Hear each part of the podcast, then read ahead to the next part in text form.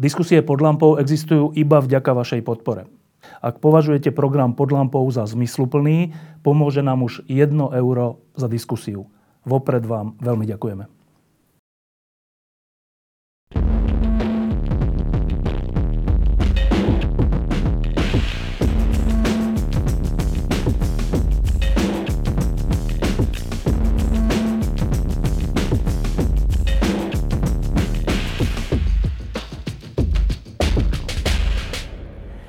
Dobrý podvečer.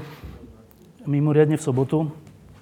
Mimoriadne z viacerých dôvodov. E, jeden z nich je to, čo sa stalo pred dvoma týždňami a posledný z nich je to, čo sa stalo včera. E, včera bolo na námestiach Slovenska najviac ľudí od roku 1989.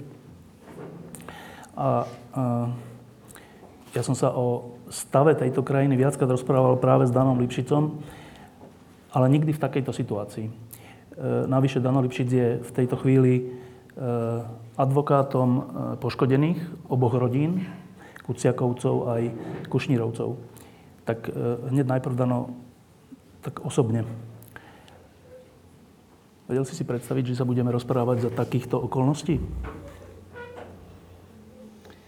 Nevedel a myslím si, že aj to je to, čo vytvorilo také momentum spoločnosti, ktorá možno už bola na mnohé prípady a kauzy, aj trestnoprávne kauzy z verejného prostredia rezignovaná, ale predsa len niečo iné, keď príde k vražde dvoch mladých ľudí, ktorých s najväčšou pravdepodobnosťou zavraždia len preto, že chceli, aby Slovensko bolo slušnejšou krajinou. To sa nestalo ani v 90. rokoch za takého obdobia temna, ale stalo sa to teraz. Myslím si, že pre všetkých normálnych ľudí na Slovensku to musel byť obrovský šok a stále je. Včera na tom námestí v Bratislave prehovorila sestra, uh, sestra Jana Kuciaka. A myslím v Prešove prehovorila matka uh, Martiny Kušnírovej. Ty si advokát týchto dvoch rodín. Mm, tie vystúpenia, ja som bol v Bratislave, tak to vystúpenie sestry Jana Kuciaka bola strašne silná vec. Um, ja si pravdu povedz neviem predstaviť, ako tá rodina, ako tie rodiny dve to zvládajú. Dokonca sa ešte zapájajú do toho, aby sa Slovensko stalo lepšou krajinou. Ty s nimi komunikuješ. Um, ako to zvládajú? Poprvé chcem povedať, že ja som viazaný advokátskou mlčanlivosťou, čiže nemôžem ja žiadne konkrétnosti hovoriť, ale, ale musím povedať, že pri stretnutiach e, s týmito rodinami som si predsa len jednu vec akoby uvedomil. To sú rodiny, ktoré žili poctivý život na Slovensku, vychovali deti, ako najlepšie vedeli, e, dali im vzdelanie, a to je jeden svet na Slovensku. A ten druhý svet je svet eh, Bugatti Veyron a Rolexiek a ako to povedať pekne, proste zlatokopiek. Ale týmto ľuďom, Kuciakovým a Kušnírovým, zavraždili deti. Um, to je čosi, čo, čo je čo straš, nie, niečo strašné vypovedá o pomeroch v tejto krajine. A o dvoch svetoch, ktoré asi nekoexistujú, ale ktoré sú viditeľné a sú viditeľné aj na príbehu týchto dvoch čestných, poctivých rodín. Keď prezident Slovenskej republiky povedal, že e, nech bol motív vraždy akýkoľvek, e, celý ten kontext vypoveda niečo o tejto krajine, v ktorej základoch je čosi zlé, tak sa na ňo vyrútili e, vládni predstavitelia s tým, že veď to nejako nesúvisí so stavom krajiny. Súvisí? Podľa mojej mienky to súvisí so stavom krajiny, e, pretože ak dáme nabok náhodu, ktorá sa vždy v nejakom percente môže stať, tak v zásade iný motív tej vraždy ako to, že súvisela s činnosťou a prácou a, a článkami Jana Kuciaka, je vylúčený. Nešlo o žiadnu luxusnú rezidenciu s luxusnými autami, naopak. kde by išli, práve naopak, áno, kde by išli páchatelia s nejakým lúpežným motivom. Čiže v princípe akýkoľvek iný motív nad rámec náhody je takmer vylúčený. A je to zrejme aj zrejme z toho priebehu, ako sa skutok stal. Čiže to vypovedá o tom, že v tejto krajine vládne atmosféra, a nechcem ju pripisovať žiadnej jednej okolnosti, kedy si niekto povie alebo sa rozhodne, že riešením jeho problému, buď nejakej pomsty, alebo zabrániť nejakej medializácii budúcej, je vražda. Je vražda novinára. A to vypovedá o pomeroch v tejto krajine, určite áno. Ehm, my novinári sme teraz najnovšie obviňovaní okrem toho, že ehm, všetko je vlastne platené zo zahraničia a dokonca aj tie odznaky, ktoré ty tiež si myslím mal, e, že boli nejak podozrivo rýchlo vyrobené a podobné veci, tak najnovšie sme obviňovaní z toho, že nám vlastne nezáleží na vyšetrení tej vraždy. Sú to úplne absurdné obvinenia a ja sa teraz trocha budem pýtať na to vyšetrovanie. Ty si bol minister vnútra. Ehm, všeličo sme sa dozvedeli za tie dva týždne. Od toho, či tam bol alebo nebol súdny znalec, po to, kto bol a kto nebol na mieste činu. E, od toho, že nevieme deň vraždy stále. E, tak ty ako minister vnútra, keď bývalý minister vnútra, keď to sleduješ z diálky, to vyšetrovanie teraz. Aký máš základný pocit alebo, alebo základné informácie o tom? Informácie mám zatiaľ obmedzené, aj keď komunikujem aj s vyšetrovateľom a prokurátorom, čiže dohadujeme si nejaké ďalšie, ďalšie úkony, o ktorých ale nechcem verejne, verejne hovoriť z pochopiteľných príčin. V prvom rade zastupujem rodiny a k ním ja mám e, záväzok. A som presvedčený aj o tom, že na, na prípade pracujú aj um, poctiví vyšetrovatelia a čestní prokurátori ale spôsob, akým ten prípad e, komentuje či predseda vlády, minister vnútra alebo policajný prezident, vo mne vzbudzuje pochybnosti. A pomerne rozsiahle pochybnosti. Vyjadrenia policajného prezidenta od samotného začiatku sú veľmi neštandardné.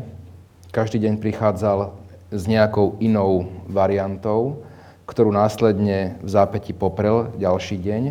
Môžeme sa potom k tomu dostať, že ktoré to, ktoré to možno boli. A moja otázka znie, kvôli čomu to robil. A moja odpoveď znie, že jediný racionálny dôvod vidím, že aby to proste zahmlieval. Aby bola verejnosť už tak presítená rôznymi variantami, čo sa vlastne stalo a talianská stopa, justičná stopa, drogy, kto vie, čo to bolo, že to proste prestanú vnímať. Toto podľa mojej mienky nie je úloha policajného prezidenta. Viackrát aj on, aj minister vnútra zavádzali, ak nechcem povedať, že priamo klamali v tejto veci. A vyslovím záver, ktorý nie je veľmi lichotivý, ale myslím si, že celá tá medializácia, ako sa vec vyšetruje, od, od ponuky milióna eur po snahu ten milión eur nejak plasticky ukázať na stole, svedčí o tom, že vládni predstaviteľe vedia, že to je vážny problém, ktorý im poškodzuje a konajú. Ale nekonajú v snahe vraždu v prvom rade objasniť, ale v prvom rade konajú v snahe zlepšiť si renome a zachrániť si funkcie. A to je možno tiež tá tragická správa o stave tejto spoločnosti. No, povedal si, že z tých prvých vyjadrení a z viacerých vyjadrení popredných predstaviteľov vlády a polície e, a ministerstva vnútra máš pocit, že jediným vysvetlením pre teba je, že to chcú zahmliť. No ale teraz musíš povedať aj to B. Že a prečo to chcú zahmliť? No, um, možno taká najľahšia odpoveď je, že, že v tomto okamihu uh, nie, neexistujú konkrétne výsledky, ktoré by smerovali ku konkrétnym páchateľom. Tak potrebujú vytvárať zdanie, že stále sa proste pracuje s niečím. Poviem to na príklade.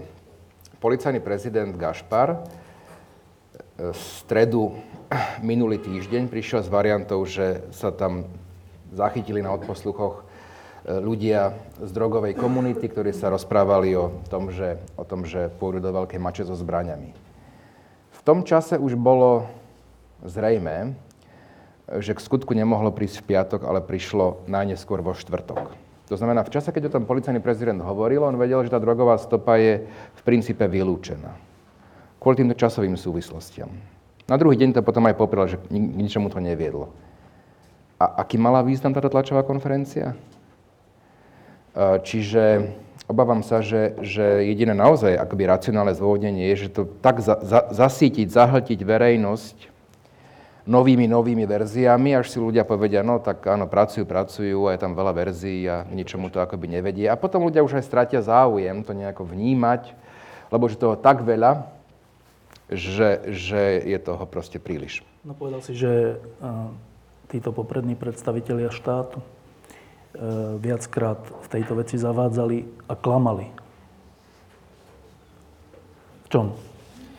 No, napríklad e, policajný prezident klamal o tom, že na mieste činu e, nebol šéf protikorupčnej jednotky pán Krajmer. On tam naozaj nemal čo robiť.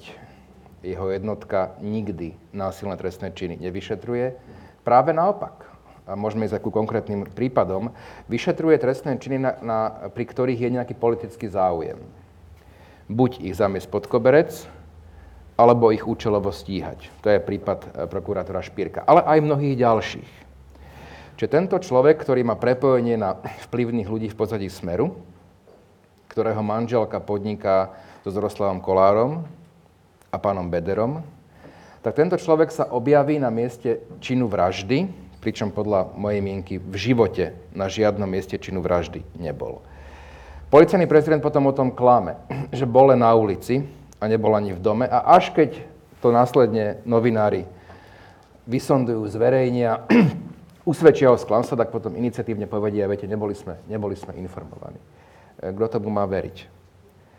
Čiže týchto vecí tam bolo viacero vyjadrenie teraz pred pár dňami e, policajného prezidenta, že v princípe je dobré, ak pri ohliadke miesta činu nie je súdny lekár, že to je vlastne úmyselne tak, je, je lož.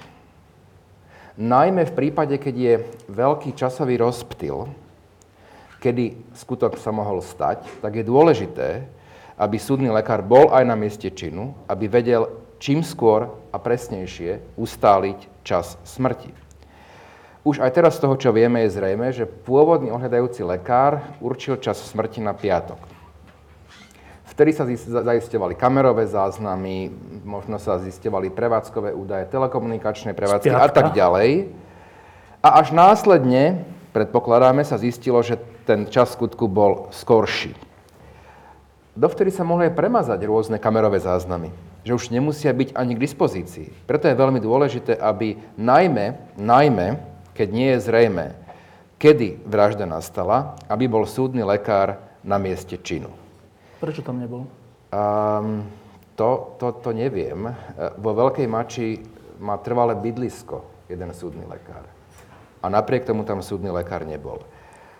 Či to bola nedbanlivosť, hrubá nedbanlivosť, nechcem o tom špekulovať, skôr si myslím, že asi to bola hrubá nedbanlivosť, ale kvôli čomu tento postup policajný prezident obhajuje ako správny a tvrdí, že vlastne je dôležité, aby následne súdni lekári, ktorí robia pitvu, neboli akoby ovplyvnení tým, že poznajú miesto činu, to je, to je nonsens. Konec koncov, veď ohliadajúci súdny znalec, eh, súdny lekár, ktorý by tam bol, nemusí byť ten istý, ktorý potom robí pitvu, Čiže to, čo spomínal pán prezident Gašpar, je, je, je, je nonsens. Absolútny nonsens. A tieto veci, ktoré sa akoby spájajú, vyvolávajú pochybnosti. Ešte otázka k tomu Krajmerovi. On je teda v rámci Národnej kriminálnej agentúry šéfom akého oddelenia? On je šéfom Národnej protikorupčnej jednotky, tak. bývalého úradu boja proti korupcii. Eh, Jan Kuciak v tom článku písal o korupcii, uh-huh. lenže ten článok bol dovtedy nezverejnený a nikto nevedel, okrem redakcie Aktualit, eh, že ho píše a že sa to týka korupcie. A teda prvá otázka, ktorá človeka napadne, je, že počkaj, to oni vedeli, o čom ten človek píše? Keď tam poslali človeka zodpovedného za boj s korupciou? To je dobrá otázka. Nie som jej dobrý respondent a chcem sa držať striktne, ak sa dá, exaktných právnych vecí, nechcem príliš špekulovať. Mám na to svoj názor, ale, ale nevidím príliš veľký zmysel um, o týchto veciach v tomto okamihu špekulovať. Po tej vražde sa vynorilo spústa rôznych analytikov, ktorí prichádzali s rôznymi verziami, menej či viac krkolomnými. Priznám sa, že, že nevidím v tom žiadnu pridanú hodnotu, aby sa tá vražda naozaj reálne vyšetrila. Zbudze to pochybnosti? Určite áno. Policajný prezident Gašpar eh, na tlačovke, kde obhajoval jeho, jeho prítomnosť, povedal, že no to, preto ho spochybňuje poslanec Matovič, lebo NAKA rieši jeho daňové trestné činy. No to je pravda, že ich rieši. A moja otázka je, a prečo to ich rieši Národná protikorupčná jednotka?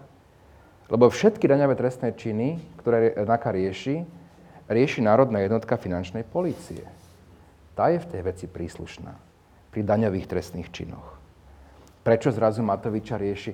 To som spomínal. Žiaľ, táto jednotka, vedená pánom Krajmerom, robí mnohé veci, nehovorím, že len, tie, len také veci, ale robí všetky veci, kde je politický záujem, sa dostanú na stôl jednotke vedenej pána, pánovi Krajmerovi bez ohľadu na právnu kvalifikáciu. jeden, dva príklady. No, som spomenul uh, napríklad Matoviča, takisto to bolo v prípade uh, prokurátora Špírka, kde bol stíhaný za zneužívanie právomoci verejného činiteľa, čo tiež nie je trestný čin v jurisdikcii uh, protikorupčnej jednotky. Dobre. Ehm, toľko k vyšetrovaniu zatiaľ. A teraz k tomu širšiemu kontextu. Ehm, Jan Kuciak v tom článku, ktorý si iste čítal, to bol asi najčítanejší článok v histórii Slovenska vôbec, keďže ho zverejnili všetky weby a všetky, takmer všetky médiá. Písal o tom, že na Slovensku žijeme v štáte, kde e, mafiánske alebo zločinecké štruktúry vysielajú svojich ľudí do najvyšších miest a na najvyššie úrady. Dokonca na úrad vlády, dokonca do Bezpečnostnej rady štátu. O tom bol ten článok. E,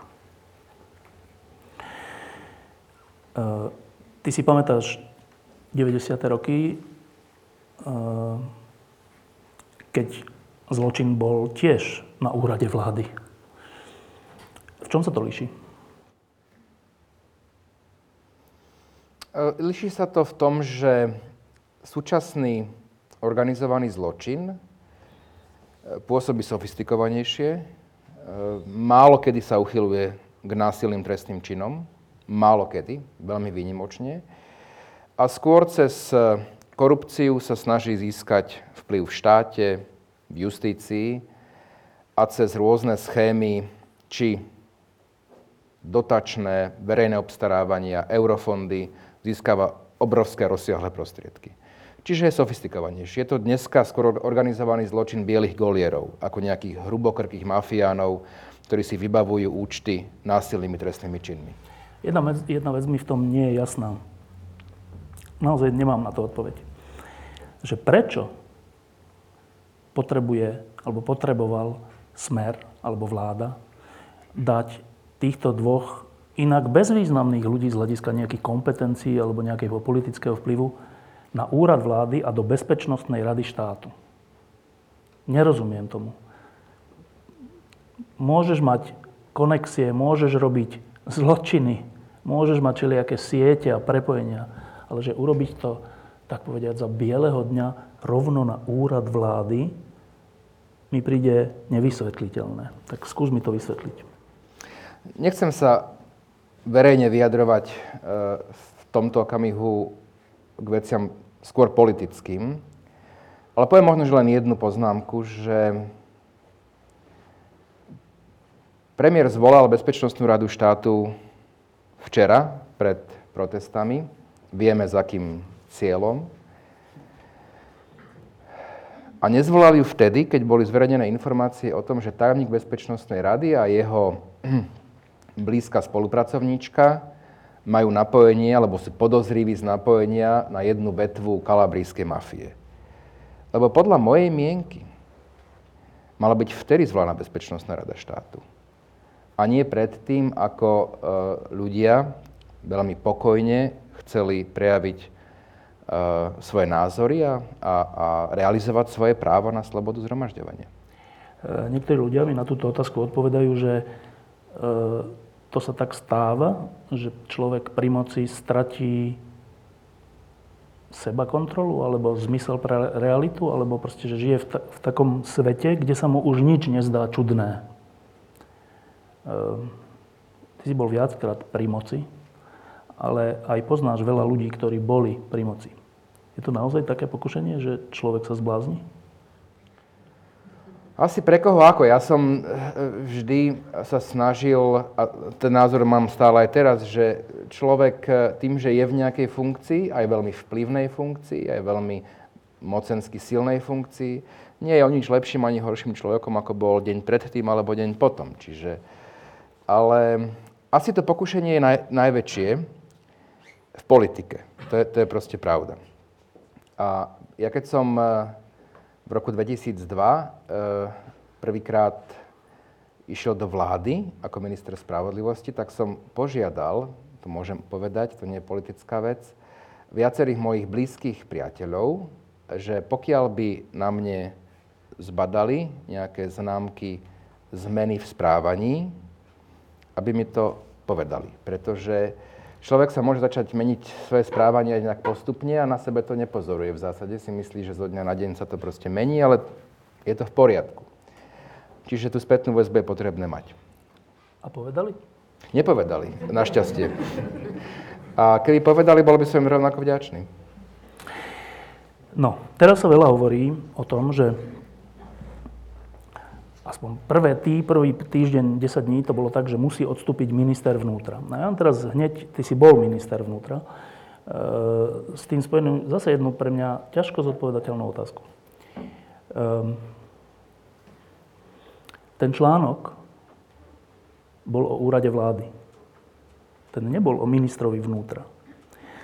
Mne sa zdá, že keď teraz odstúpi minister vnútra, tak sa nič nestane, nič, čo sa malo stať, lebo ten článok mierí inde. Minister vnútra má veľa iných dôvodov, pre ktoré by mal odstúpiť, ale nie tento, podľa mňa. Alebo áno?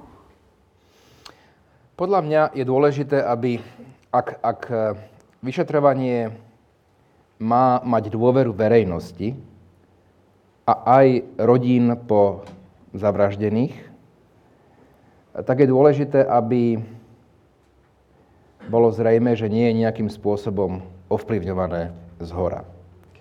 V súdnictve sa pri nestrannosti sudcov aplikuje nielen taký, že subjektívny test, že či ten sudca vnútorne je nezaujatý, že však on môže rozhodnúť nezaujato aj o svojom bratovi, prísne vzaté. Ale keby rozhodoval o svojom bratovi, tak to je vnímané objektívne, že teda zaujatý nie je. To, tá teória zdania, že to sa musí aj javiť, že je nezaujatý. Nie len, že vnútorne je absolútne odosobnený. A problém je, že pri tejto konštelácii, eh, ak by sa aj vyšetrovateľi a prokurátori snažili, tak to vyšetrovanie bude veľmi ťažko dôveryhodné, pokiaľ v kľúčových pozíciách štátu budú ľudia, o ktorých rôznych prepojeniach Jan Kuciak písal. Čiže to je podľa mojej minky hlavný problém. To sú Menej... kľúčové pozície štátu? Kľúčové pozície štátu, no tak eh, spomínal si úrad vlády, predseda vlády, minister vnútra, policajný prezident, jeho prepojenia, mne sa zdá, že v tejto konštelácii napriek možnej snahe, ktorú ja nespochybňujem v tomto okamihu, aj keď sú tam nejaké možno problémy, ktoré nastali v tých prvotných fázach vyšetrovania a mo- možno, že boli aj rozhodujúce, tie, tie chyby alebo problémy, ktoré sa stali, tak nespochybňujem snahu konkrétnych vyšetrovateľov a prokurátorov vec naozaj vyšetriť.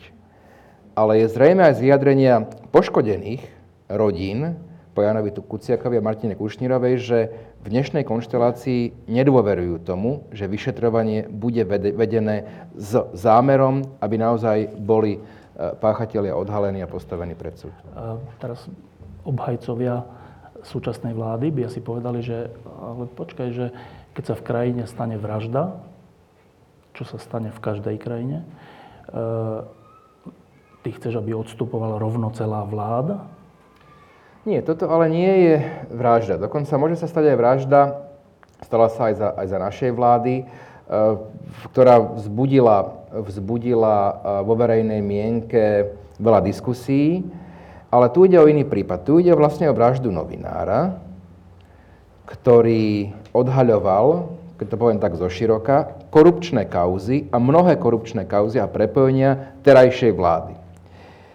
Uh, premiér hovorí, že opozícia tento prípad zneužíva. Ja sa k opozícii nechcem vyjadrovať. Len dám rečnickú otázku. Viete si predstaviť, že by za našej vlády bol zavraždený novinár, ktorý by písal o kauzách radičovej vlády, čo by v takom okamihu robil opozičný líder Robert Fico? Ja sa neviem predstaviť. Však on zvolával tlačovku každý deň, keď bola kauza o Srblie ak si pamätáte tú kauzu ešte. Takže dnes apelovať na využívanie, zneužívanie, na jeho mieste by som bol veľmi opatrný. A plus druhá vec je, že aj to, ako uchopili to vyšetrovanie z toho pohľadu toho vrchného, je veľmi nedôveryhodný. Som presvedčený skoro na 100%, že nápad s vypísaním miliónovej odmeny neprišiel od žiadneho vyšetrovateľa, ani od žiadneho prokurátora, ale od proste nejakého marketingového mága na úrade vlády. Aj si myslím, že viem, kto to bol, ale nebudem ho menovať. Problém je, že takéto nápady môžu skôr stiažiť vyšetrovanie, ako ho uľahčiť. Keďže išlo o úkladnú vraždu, tak o, o nej vie pomerne veľmi úzky okruh, okruh ľudí, ktorí sú buď spolupáchatelia alebo účastníci na trestnom čine. Objednávateľia. Áno, vo, účastníci vo forme objednávateľov, vo forme nejakej pomoci, kto, rôzne formy účasti sú. Im všetkým hrozí do živote. Nikto z nich kvôli miliónu eur nepôjde vypovedať.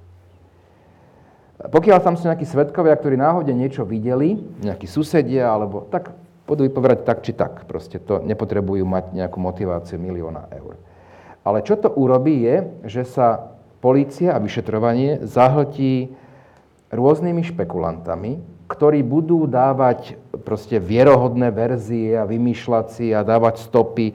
A tým pádom sa tá policajná práca nesústredí na reálne verzie, ale bude preverovať, keby náhodou, aby nemohli im nikto nič vyčítať, všetko, čo sa vlastne im dostane. Čiže proste s týmto prísť, aj, aj to vo mne evokuje, že tam nie je až taký úprimný záujem vraždu vyšetriť, ale skôr, aby sa javili vládni predstavitelia v takom svetle, že ju chcú vyšetriť. A to už nehovorím o, o tom naozaj cynickom nápade vyložiť tie peniaze na stôl. Ehm, keď sa tá vražda stala, tak aj niektorí naši bývalí kamaráti začali šíriť šialené veci. E, napríklad, že v tom článku nie je nič dôležité a preto celá tá vražda je vlastne úmyselne spôsobená na to, aby sa destabilizovala krajina. Hovorím, že píšu to, alebo hovoria to aj naši bývalí veľmi dobrí známi. A potom sa k tomu pridalo ešte niečo ďalšie. Potom sa k tomu pridali najvyššie miesta predseda vlády, ktorý začal hovoriť, že to, čo sa deje od tej vraždy, je riadené zo zahraničia. Je písané zo zahraničia. Je platené zo zahraničia. Zažil si také niečo za, za 20x rokov od roku 89? Znovu sa vrátim e, k poškodeným rodinám a skúsim na to odpovedať z toho úhla pohľadu. Spomenul si, že na zhromaždení v Bratislave včera vystúpila sestra Jana Kuciaka a v Prešove mama Martiny Kušnírovej. Obidvaja poďakovali ľuďom, ktorí tam prišli za podporu a povedali, ako veľa pre nich znamená. Ak niekto tieto zhromaždenia, aktivity, ktoré sú čisto občianské a politické, spochybňuje a naváža sa do nich, tak podľa mňa uráža aj rodiny pozostalých. A to mi príde tiež strašne vypočítavé, cynické. Ťažko na to nájsť nejaké slušné slova. Ja som si doteraz myslel, že tieto konšpiračné teórie typu za všetkým sú Židia, Maďari, Šoroš a ja neviem kto, že je to síce tak akože troška krčmovo rozšírené na Slovensku, ale že vo tej akože serióznej politike to nemá miesto, respektíve iba na okraji, u Kotlebu. Keď to vyslovil predseda vlády na tej legendárnej tlačovke, tak ja som chvíľku neveril vlastným ušiam. Človek, ktorý hovoril, že chceme byť v jadre Európy a ktorému aj mnohí naši súčasní kamaráti uverili, že to myslí vážne a dokonca sa niektorí z nich ozvali, že však oni ho vlastne budú voliť, lebo opozícia je na nič. Tak tento človek sklzol ku Kotlebovštine. Prekvapilo ťa to? Dám na to stručnú odpoveď a potom nechcem sa púšťať ja do politických analýz. E, neprekvapilo ma to. Neprekvapilo ma to. Ja som ale samozrejme ani nikdy nepísal, že ho budem voliť. Ale fakt ťa to neprekvapilo? Nie. A ty si myslíš, že on verí tomu, čo hovorí, alebo je to čisto účelová Nie. vec? Neverí. Nie. To je že čistý cynizmus? No, znovu sa vrátim k tomu e, môjmu názoru, ktorý nehovorím s nejakou ľahkosťou, um, ani mi to nie je príjemné, ale je to strašné, že v prvom rade oni riešia pri tejto vražde seba samých. To je všetko. Um, v takýchto zlomových chvíľach a situáciách je vždy dôležité, aby sa objavili odvážni ľudia, ktorí povedia pravdu. Obyčajnú pravdu. Vo štvrtok vystúpil prokurátor Vasil Špírko a v 27-minútovom časovom úseku povedal veci, ktoré, ku ktorým vlastne už netreba žiaden komentár. Um, ty poznáš tohto prokurátora? Stretli sme sa len raz, pretože bol prítomný pri výsluchoch, ktoré sa robili v kauze Bea House v roku 2016. E, potom následne o niekoľko mesiacov mu vznesli obvinenie pre zneužívanie právomoci kvôli tej zápisnice o trestnom oznámení. Prípad mu vzali, takže odtedy ja som sa s ním nestretol. Um, prezradím takú súkromnú vec. Keď som to videl e, v priamom prenose na live streame na Facebooku, myslím, Denník to robil, tak e, som tebe zavolal alebo napísal, už neviem, že pozri si, čo hovorí prokurátor Špírko a potom som čakal na odpoveď a potom od teba prišla iba jedna odpoveď, že hrozné. Čo je hrozné? Hrozné je to, o čom hovoril. A nemyslím si, že by to ľudí až tak e, šokovalo. Nemyslím si, že ľudia si mysleli doteraz, že verejný život a politika, najmä za dnešnej vlády, je od korupcie nejako očistená. Ale ak to povie prokurátor, ktorý konkrétnu vec vyšetroval, e, tak je to predsa len tá konfrontácia s tou realitou úplne iná. A ja chcem povedať, že mimoriadne oceňujem aj keď to možno bolo neštandardné, odvahu prokurátora Špírka, že o tom hovoril, viem si predstaviť, čo za rok a pol zažíval, viem si predstaviť, že, a mám s tým aj skúsenosť, že nie je príjemné čeliť vyfabrikovaným obvineniam. A Mal to proste dosť. Úplne tomu rozumiem a som rád, že už sa ozývajú aj viacerí ďalší prokurátori, ktorí ho v tomto úsilí podporujú. Myslím, že to boli dvaja. Boli to dvaja. Jeden sa volá, Jozef Kandera ktorý je z z generálnej prokuratúry druhý. a druhý doktor Hrivnák z úradu špeciálnej prokuratúry. Ehm, My máme taký systém prokuratúry, že volá sa to taký, že monokratický, to znamená, že šéf rozhoduje ako keby o všetkom. Ehm, A vzniká taký dojem, že vlastne jednotliví prokurátori nemôžu nič povedať alebo nič urobiť bez toho, aby ich nadriadený s tým súhlasil, prípadne to zamietol.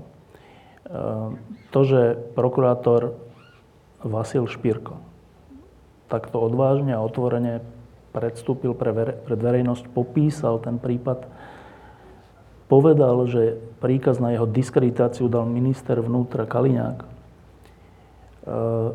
To som ja ešte nezažil. E,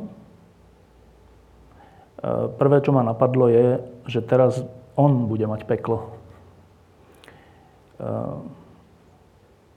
Čo je pomocou v takomto prípade pre človeka, ktorý je sám?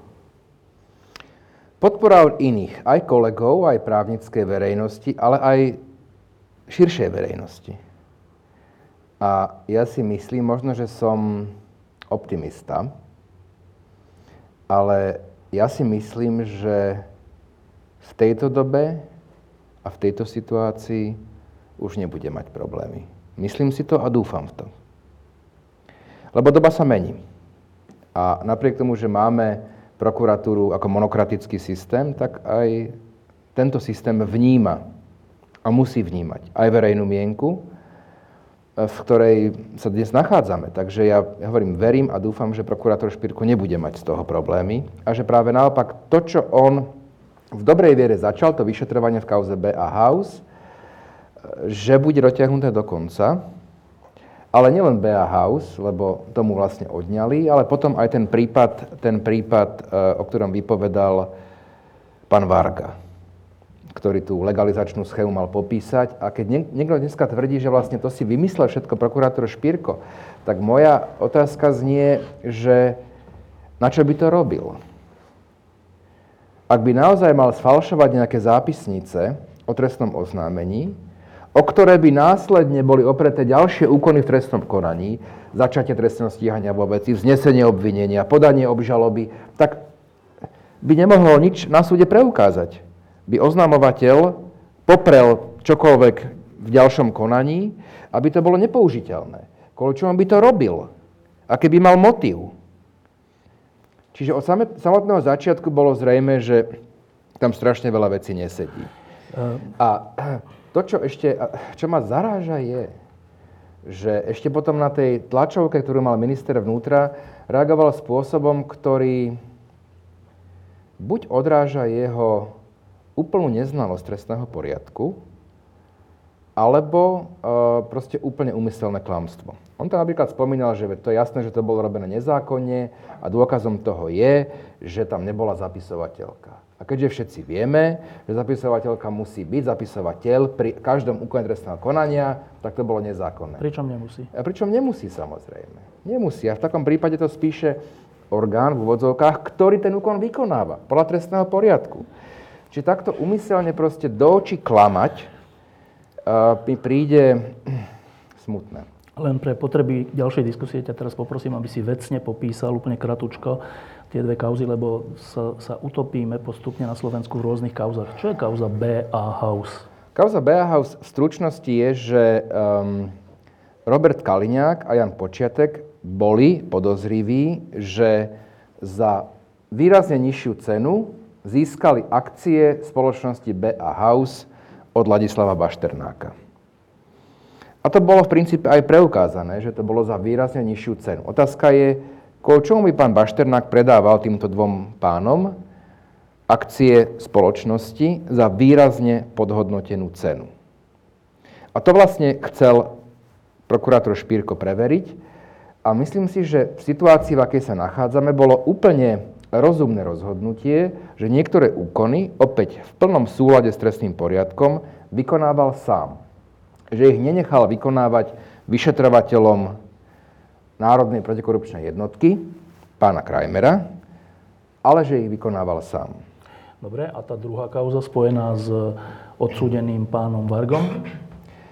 No, o tej kauze ja viem len to, čo bolo v médiách a to, čo hovoril pán prokurátor Špirko. To znamená, že, že, že išlo o to, že z verejných obstarávaní, ktoré boli na ministerstve vnútra, zrejme aj na iných rezortoch, v oblasti informatizácie, čiže proste hardware, software, veľké projekty, aj veľké e, IT projekty. Takže z týchto vlastne cez viacerých ľudí tiekli provízie do firmy, ktorej spoluvlastníkmi boli Kaliňák a Počiatek. No a na to reagoval minister vnútra, ktorý povedal, že je to čistý nezmysel, keďže uh, prokurátor Špírko hovoril to, čo hovoril pán Varga, e, že tam išlo o nejakých 200 miliónov, pričom ich firma nemá obrad ani milión, alebo tak, že to je prvý nezmysel. A druhý nezmysel je, že tie tendre, o ktorých on hovorí, v skutočnosti sa realizovali a zaplatili až za teba, keď si ty bol minister vnútra. Tak týmto On hovoril veciam... o jednom tendri. Ja sa inak priznám, že stále neviem, aký, o aký tender ide. My keď sme prišli na vnútro, tak sme urobili e, audit, e, najmä v oblasti informačných technológií a došlo k zrušeniu viacerých zmluv, k výraznému zníženiu cien. Dokonca ja si myslím, alebo predpokladám, že aj v tomto konkrétnom prípade prišlo k výraznému zníženiu ceny toho samotného, z toho samotného tendra. Ale dokonca a to je podľa mňa dôležité povedať, že ten tender bol skončený samozrejme. To znamená, tam už mohla byť objednávka, už sa mohlo začať plniť. Znovu hovorím, neviem, o aký presne ide tender. Ale dokonca aj keby v tomto jednom tendri neprišlo k zníženiu ceny a tá cena bola primeraná, to samo o sebe tiež nevylučuje, že z toho niekto bral provízie. To znamená, poviem to tak všeobecne, lebo tie konkrétnosti nepoznám, že e, teda minister Kaliňák musí byť v pomerne úzkých, keď sa obhajuje mnou. To ešte nerobili zatiaľ nikdy. A na tú hru ja celkom ne, ne, nepriskočím. E, ja si myslím, že je dôležité, aby sa tie podozrenia preverili. A to, že bol prokurátor Špírko proste nezákonne stíhaný, je úplne evidentné, je proste fakt. A je dobré, že sa aj zverejnili výsledky disciplinárneho konania, kde je zrejme, že to, čo hovorí minister Kaliňák, je v rozpore s realitou. On sa teda e, neobraňoval tebou, on sa dokonca obraňoval tvojou čestnosťou. Čo je milé. Je v, v úzkých proste. No. A teraz finále. E, pred týždňom sa zdalo, že cenou, ktorú bude musieť táto vláda zaplatiť, ak to teda popisujeme ich vnímaním ceny a platby, je odstúpenie ministra vnútra. Tak to formuloval Most. Lenže teraz sme za pár dní úplne v inej situácii. V Bratislave na námestí sa najviac skandovalo dosť bolo Fica. Nikto nespomínal už Kaliňáka. Ehm, a teraz, ča, verejnosť je teraz trocha rozdelená, tá nespokojná verejnosť. Časť verí, že sa niečo stane a je odhodlaná k tomu nejakým spôsobom prispieť, napríklad mítingami a účasťou na nich. Časť si ale myslí, že Most teraz povie, no tak dajme preč Kaliňáka, Smer s tým bude súhlasiť, dajú tam Kaliňáka 2, ktorý sa nejak bude volať a všetko pôjde ďalej. Nič sa nezmení. Ku ktorej časti z týchto nespokojných verejností patríš ty? Znovu sa vrátim, alebo to trošku prepojím na zastupovanie poškodených v tomto konaní. Z ich uhla pohľadu je dôležité, aby v tých kľúčových pozíciách štátu neboli ľudia, kde je zrejme nejaké možné prepojenie s motívom vraždy ich syna alebo dcery. To je pre mňa v tomto okamihu to najkľúčovejšie. E, mám názor ako človek, ktorý bol politicky činný na to, kto by, čo by sa malo udiať, ale od odchodu z politiky si politické názory nechávam na diskusie skôr súkromné, nie verejné. Takže nechcem verejne povedať, čo si o tom celom myslím, alebo čo si myslím, že je mal urobiť most, alebo, alebo, alebo nemal. Um, to, to nechám na ľudí, ktorí sú v politike aktívne činní. Ale poviem možno, že jednu vec, že v roku 2006, keď prišiel prvýkrát k moci Robert Fico, a keď sme rokovali o vládnom programe v parlamente, tak som na základe toho vládneho programu, ktorého cieľom bolo zrušiť špeciálny súd, úrad špeciálnej prokuratúry, prehodnotiť kľúčové inštitúty v trestnom práve, ako je korunný svedok a podobne, povedal, že túto vládu je možné označiť termínom, že to je mafia-friendly vláda. Vtedy to spôsobilo obrovské pobúrenie a ste všetci vyprosili, ako to môžeme hovoriť. A dnes, keď ľudia povedia, že fungujeme v určitom zmysle ako mafiánsky štát, už to je pomerne bežne akceptované vyjadrenie. Um, a preto si myslím, že, že ak nemáme fungovať ako mafiánsky štát, tak nestačí vymeniť.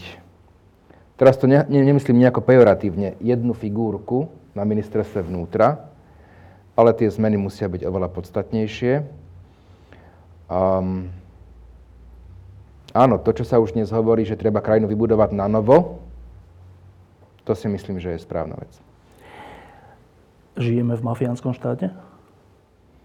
Žijeme v štáte, kde mafiánske štruktúry ovládajú veľkú časť, uh, veľkú časť politiky a veľkú časť verejného života. Ehm, zase časť verejnosti nespokojná s týmto stavom. Ehm, pociťuje ale takú bezradnosť, lebo tvrdia, že no jasné, že títo majú odísť, ale nie je nikoho, kto by ich nahradil. Až takto to niektorí tvrdia. Ehm, naozaj nie je nikoho? Na to sa aj ťažko odpovedá. Veď to tvrdili dlhé roky o sebe komunisti. Že sú vlastne nenahraditeľní. Povedať v demokracii, že sme spätí s touto vládnou koalíciou do konca tohto storočia proste nejako osudovo, lebo nikto iný nie je, považujem za, aj keď ten názor možno majú alebo mali mnohí rozumní ľudia, tak ten názor samotný, nie tých ľudí, považujem za idiotský. Teraz sa pokúša táto vládna koalícia šíriť strach.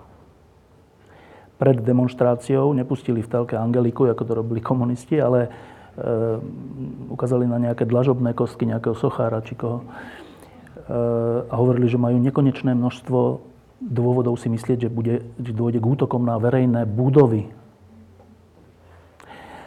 Neviem, kde, kde je teraz tých nekonečné množstvo dôkazov? Každopádne sa šíri strach. Chcú šíriť strach. Medzi novinármi sa im to na chvíľku aj podarilo, lebo vražda kolegu není bežná vec. To sa nikdy nestalo a niektorí z tých novinárov odvážnych hovorili, že nie, že by prestali robiť to, čo robia, ale že keď nasadajú do auta, tak ich to napadne. Odvážne to všetci prekonali, musím povedať. Ale tí ľudia, ktorí toto šíria, vedia, prečo to šíria. E, ty si, Dano, v čase, keď tu bol ešte Černák na slobode a ďalší mafiáni, nie že na slobode, ale v dôležitých pozíciách, tiež čelil všeličomu. E,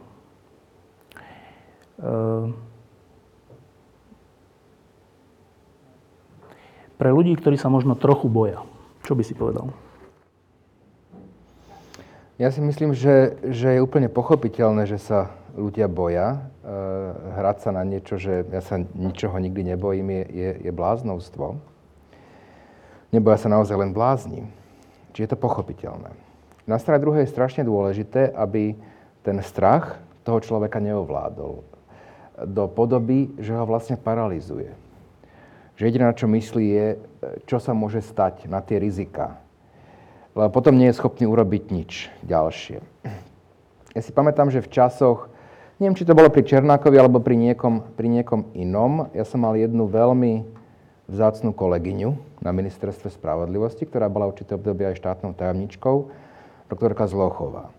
A ona mi v takomto jednom e, čase e, dala takú knižku citátov od Cicera, najmä kvôli jednému z nich.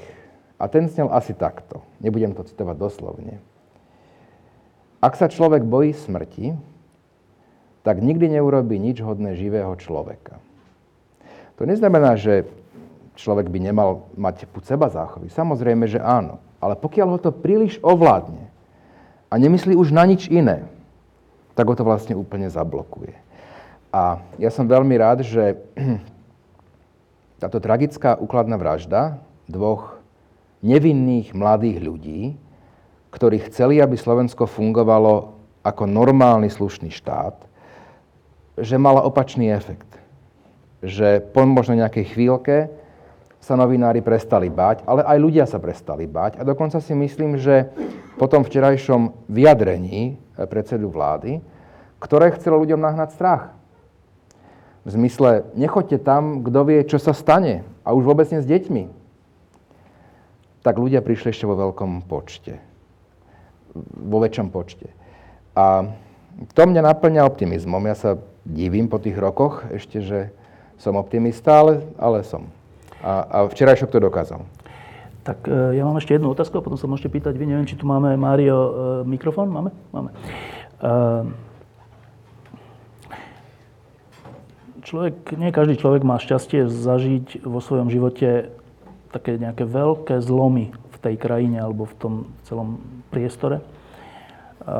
My sme zažili rok 89 a zažili sme rok 98. To boli velikánske zmeny, ktoré sa stali. A niektorí ľudia hovoria, že teraz sme na Prahu ďalšieho takéhoto zlomu. Sme? Venujem sa právu, nie prognostike. Žal by som si to, ale neviem. Želám si to, aby sme boli znovu na Prahu zlomu. Napovedá tomu niečo? Asi áno. Uh, asi áno. Myslím si, že atmosféra medzi ľuďmi a aj to zbavenie sa strachu uh, tomu napoveda. Tak, otázky. Um, prihláste sa. Tu máme takú zásadu, že keď sa neprihlásite, tak ja vyvolávam. Tak uh, nech sa páči. Nejaká otázka? Jakub Jožd má určite otázku. Že? Otázka? Nie, ja som odlišil. um, nebojte sa. Áno. Dobrý deň. Ja by som sa chcela spýtať, prečo ste zobrali to zastupovanie?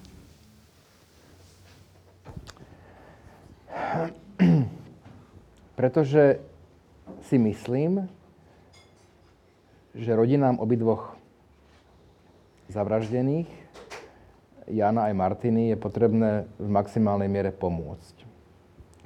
Aj v mnohých praktických veciach, o ktorých e, nechcem verejne hovoriť, právnych veciach myslím. A, ale aj v tom samotnom trestnom konaní, kde majú postavenie poškodených a, a, a majú svoje práva, ktoré by mali podľa mojej mienky v maximálnej miere využiť. Um, a som rád, že aj viacerí kolegovia z advokácie to vnímajú podobne a a ponúkli už aj nám spoluprácu eh, a to je dobré. Dobre, ďalšia otázka? Áno. Ja by som sa chcel opýtať pána Lipšica, ako aj on spomínal, že sa stiahol z politického života, že či sa do tohto politického života uh, mieni nejakým spôsobom vrátiť. Ja by som si to osobne želal, aby sa začal znovu angažovať priamo v tej, v tej politickej činnosti. Ja si myslím, že súčasnosti a nejako to neohraničujem, naozaj v tomto okamihu nemám v pláne sa, sa do politiky vrátiť. Ale som presvedčený o tom, že v súčasnosti viem byť prínosnejším tam, kde som, v advokácii. O tom som v poslednom roku a pol čoraz viacej presvedčený. Ale samozrejme, že tým, že sa nevyjadrujem k veciam politickým, nezaujíma, že ma nezaujímajú a že nemám názor na nich. Mám na nich názor. A je veľmi silný názor. Len sa ho snažím verejne nehovoriť. Ešte jedna otázka? No.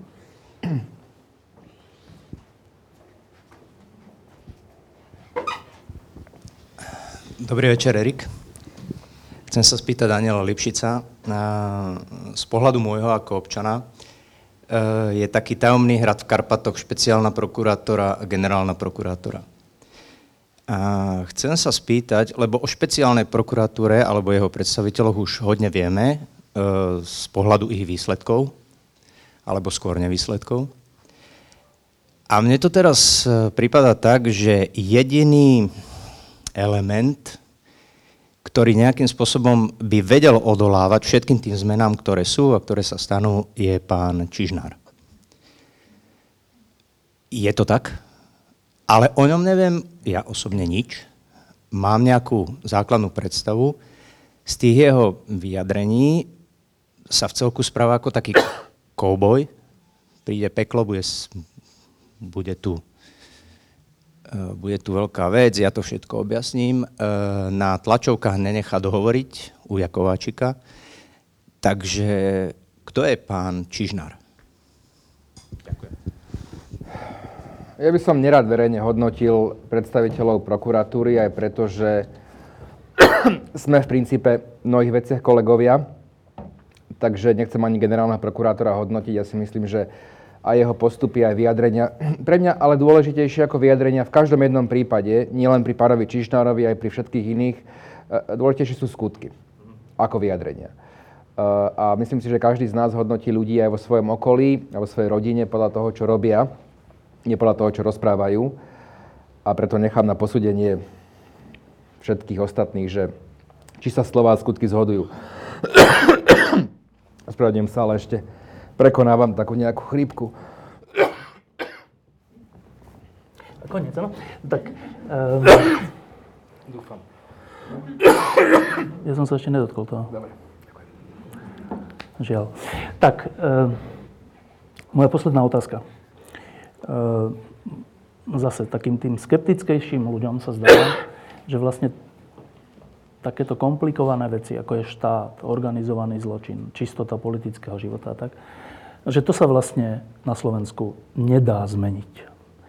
Niektorí hovoria, že to máme v krvi, niektorí hovoria, že to máme v povahe a niektorí hovoria, že je to natoľko prerastené všade, že sa to proste nedá zmeniť.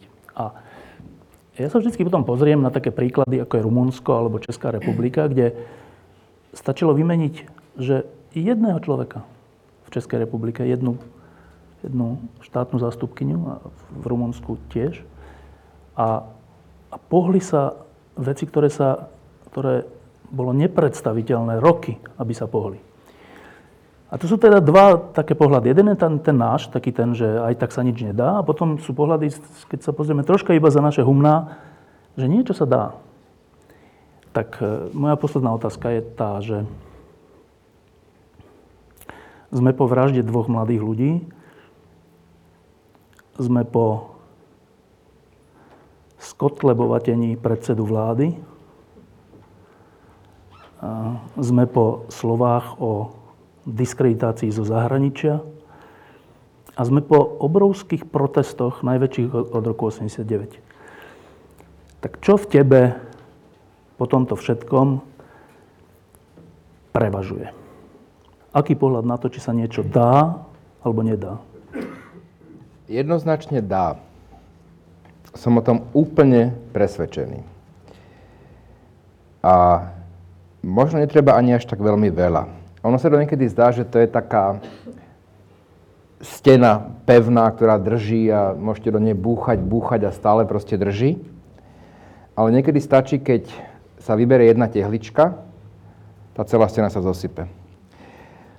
Keď prepukla pred rokom kauza Bašternák a následne kauza BA House, ktorú vyšetroval pán prokurátor Špirko, tak Bašternák podľa mojej mienky nie je nejaký príliš vplyvný človek a dokonca si myslím, že z hľadiska marketingového by Ficovej vyhovovalo, keby ho proste zatkli a teatrálne proste vzali do väzby a by sa tváril, že vidíte, všetko riešime.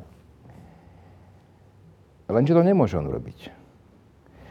Pretože ak by Bašternákovi hrozilo 15 rokov väzenia, tak by asi začal rozprávať.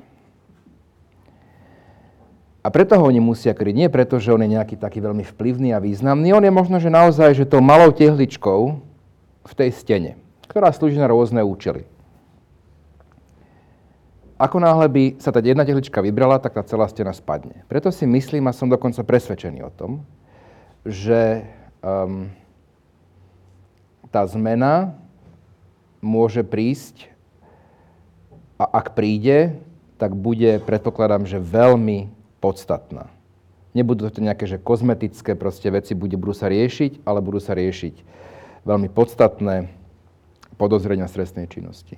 A že k tomu v nejakom okamihu príde. Neviem presne kedy, ale príde. To hovoríš, aby sme neboli smutní, alebo tomu naozaj... Nie, nie, nie, nie, nie, nie. Nemám kvôli čomu vám mm, akože zvlášť vylepšovať náladu v sobotu večer. Ja sa naozaj myslím. Ja som o tom naozaj presvedčený. Som o tom presvedčený a, a myslím si, ak, ak, ak e, sledujem posledné dva týždne predstaviteľov vlády, že, že to vedia aj oni.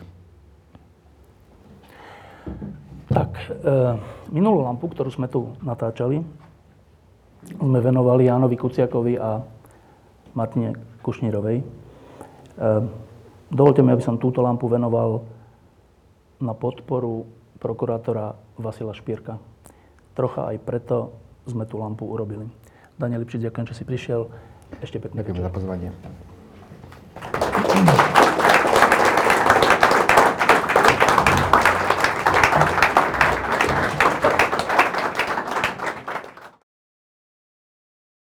Diskusie pod lampou existujú iba vďaka vašej podpore. Ak považujete program pod lampou za zmysluplný, pomôže nám už 1 euro za diskusiu. Vopred vám veľmi ďakujeme.